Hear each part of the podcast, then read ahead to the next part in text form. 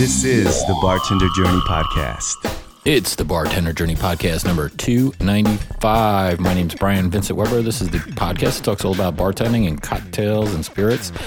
Well, here we are in the thick of the corona catastrophe. It's going to have really far reaching implications and consequences for the hospitality industry.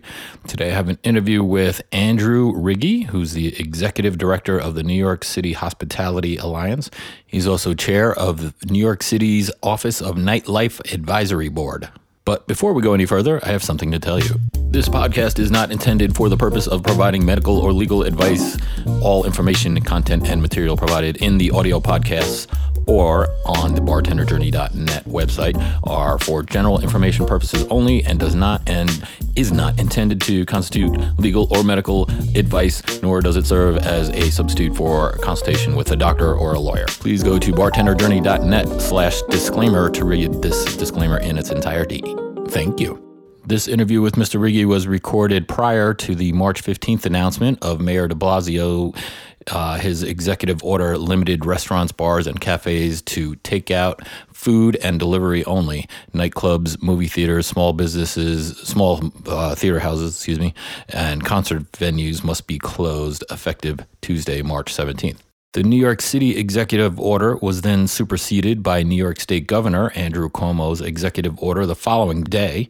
That's today, as I record this, March 16th, 2020, that all bars and restaurants in the entire state are limited to takeout and delivery only. In fact, bars that do not serve food uh, have to close entirely.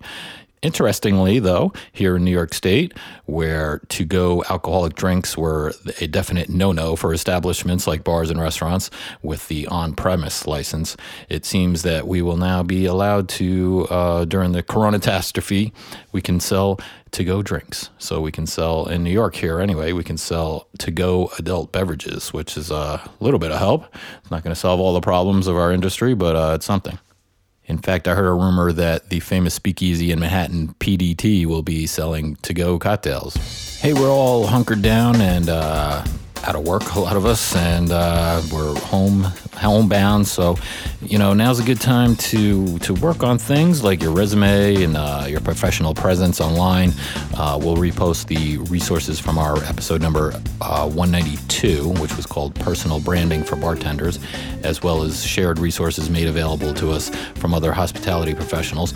Um, if you're a, a, few people have contacted me about uh, starting your own podcast, and um, if you're interested in starting your own podcast, this would definitely be a good time to do it because you can uh, generally do it from home if you have a little tech savvy. So uh, I've been considering a couple different options, whether just making a podcast about it, which actually we've done that in the past, and we'll have to have a link to that as well. When I was on the uh, on uh, in, at Tales of the Cocktail, I was on the uh, panel at a seminar. It was called "Podcasting for Bartenders." So, uh, but it looks like um, maybe we'll do something new about that subject. And uh, so, if you're interested, let me know. Um, you can contact me either through email at brian at bartenderjourney.net or uh, through Instagram. Uh, Bartender Journey is my Instagram, and you can message, message me through there.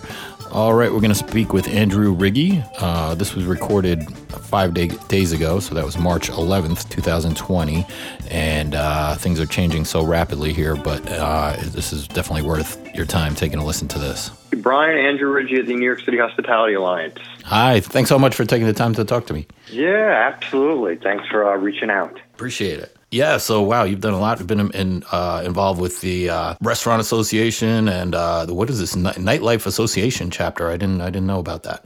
What's that about? Yeah, so that was so the Nightlife Association was formed many years ago. Had merged as a chapter of the Restaurant Association. Uh, then it went back independent again, and then when we formed the Hospitality Alliance, uh, the New York Nightlife Association was kind of uh, merged and dissolved into the Hospitality Alliance, as well as the Tavern Association merged and dissolved into the Hospitality Alliance as well. And collectively, we represent uh, restaurants, bars, nightclubs, uh, kind of boutique hotels, uh, and uh, some other businesses too. Wow, great! So you got your fingers in everything, and you've been around hospitality uh, pretty much your whole life, huh? Indeed. Wow. Everybody's uh, worried about this this virus, and it's causing ripple effects all over the place. But uh, it seems like it really applies pretty heavily to uh, to the hospitality industry. It's affecting us uh, in many different ways. So, what, what, can you tell us about precautions we can take and and uh, what we should expect over the next few weeks? So it's a very fluid situation. The facts on the ground are changing almost by the hour.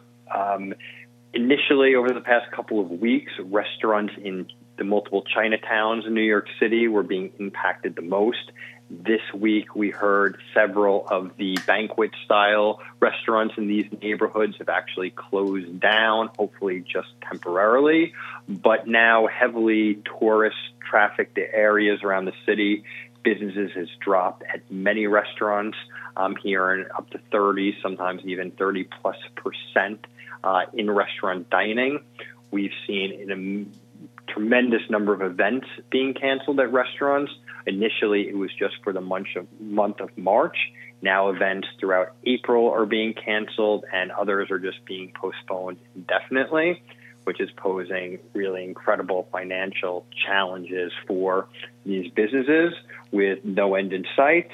And while some I highlight some neighborhood restaurants are faring better than others. There's a lot of challenges and there's a lot of uncertainties about reducing employee hours, potential layoffs, even business closures, depending on how long this uh, coronavirus continues to impact New Yorkers and people around the globe. And frankly, right now, it seems like it's only going to get worse before it gets better. We all need to take the proper uh, health and safety precautions. We also need to ensure that we are supporting our local businesses because they are the backbone of our economy. They employ people locally. So, this is a very complex issue, and we need to support small local businesses, particularly our local restaurants, our local bars, and do so in a way that protects public health. And clearly, we will take our cues from public and government uh, health officials to ensure we are implementing the proper safety practices. And should there be a change in approach, we will take that cue and we will do our best to inform the hospitality industry immediately and continue to provide them guidance and information as it becomes available. What are those resources? Uh, where, where should people be tuned in to, to get the latest information? Sure. So they can go to our website, which is www.thenycalliance.org. On the homepage, if they scroll down, they will see regular updates. We offer some frequently asked questions for business owners, how they can comply with the various complex labor laws from wage and hour laws to the paid sick leave law and others um, to make sure that they're not only taking care of their employees, they are in compliance with these complicated laws when there is so much uncertainty and things are changing minute by minute. Employees can call out sick. There could be potential quarantine of employees. Um, so again, you can visit our website, www.thenycalliance.org. They can also sign up uh, for our email newsletter there, where we're sending real-time updates, uh, also suggesting various policy ideas that we're developing to help support local businesses. Again, we don't know exactly how long or to what degree this will continue to impact the industry. We want to prepare for the worst. Uh, hopefully, it will not get there. But it's really at this point about information and then figuring out what we can do to support these businesses that, frankly, could be under the threat of reduction of employee hours, uh, layoffs, and even potential closures. Yeah, there's there's a few incentives out there. If see, uh, well, in New York in particular, but hopefully there's similar things going around all over the country where uh, uh, if people are quarantined, they're they're able to get paid. Uh, I believe by New York State government, or I don't know the rule. I don't know everything, but uh, there are a lot of resources. There's zero cost zero cost um, uh, loans, zero interest loans available for in certain situations to help people, small businesses, get through this kind of this thing. Yeah, again, this is happening in real time. So many of the policy ideas and development and support and resources will be announced, I imagine, in real time and will be based on the situation on the ground. And our hope and our advocacy work will be focused on making sure we can get the right resources to the right people in the right amount of time to mitigate the current damage and any future potential damage that it could have on our local businesses and New York City economy. So, are, are there new specific uh, sanitary guidelines, or it's just kind of making sure you adhere to the existing ones, right? Yeah, so the City of New York has very strict food safety guidelines. Uh, some of them contained under the letter grade system we have in place. So we urge our members and all food service establishments throughout the city to focus and have a strict adherence to those guidelines and regulations. Should they have any questions, they can always contact us, contact the local health department. But frankly, they should do what everyone should be doing frequently washing your hands, uh, you know, limiting any kind of person to person contact, regularly wiping down and sanitizing uh, different areas, uh, trying to maintain distance between people whenever possible. So some are common sense, but we need to make sure that people are following them. And if they do have questions or concerns, reaching out to an organization like the New York City Hospitality Alliance, reaching out to the New York City Department of Health or Department of Small Business Services or the Office of Nightlife that can provide different types of resources and guidances or guidance to businesses. Um, and, you know, again, we will continue to do our best to provide information as the situation changes. And uh, not touching your face, I hear, is a big one. Correct. Yeah, but that's always been the case, you know, and um, it it does seem that with all these closures and you know closing schools and all these things it, you know it sounds scary yes and that well listen and that can also exacerbate the issue the restaurant industry and nightlife industry is tough in this situation because we are a people business right. you know other industries can ask people to work remotely there's only a few job classifications within our industry where people can work remotely. We need cooks, we need servers, we need bartenders, we need dishwashers and all these people that need to be there on premise. And frankly, many of them have families. So if schools are closed and they need to remain home with their children, what do they do? If they have an elderly or a sick parent or child at home, what do they do? Uh, businesses in New York City are required to provide up to five days of paid sick leave, which we're urging everyone to use if needed. If they feel sick, they should not uh, come into work. Um, but small businesses are in a difficult position because if business drops, they may not have money to pay out these paid sick leave requirements. Uh, so it is a challenging issue. Like I said, um, we are monitoring it. We are advocating for whatever kind of support we can get at the moment for businesses.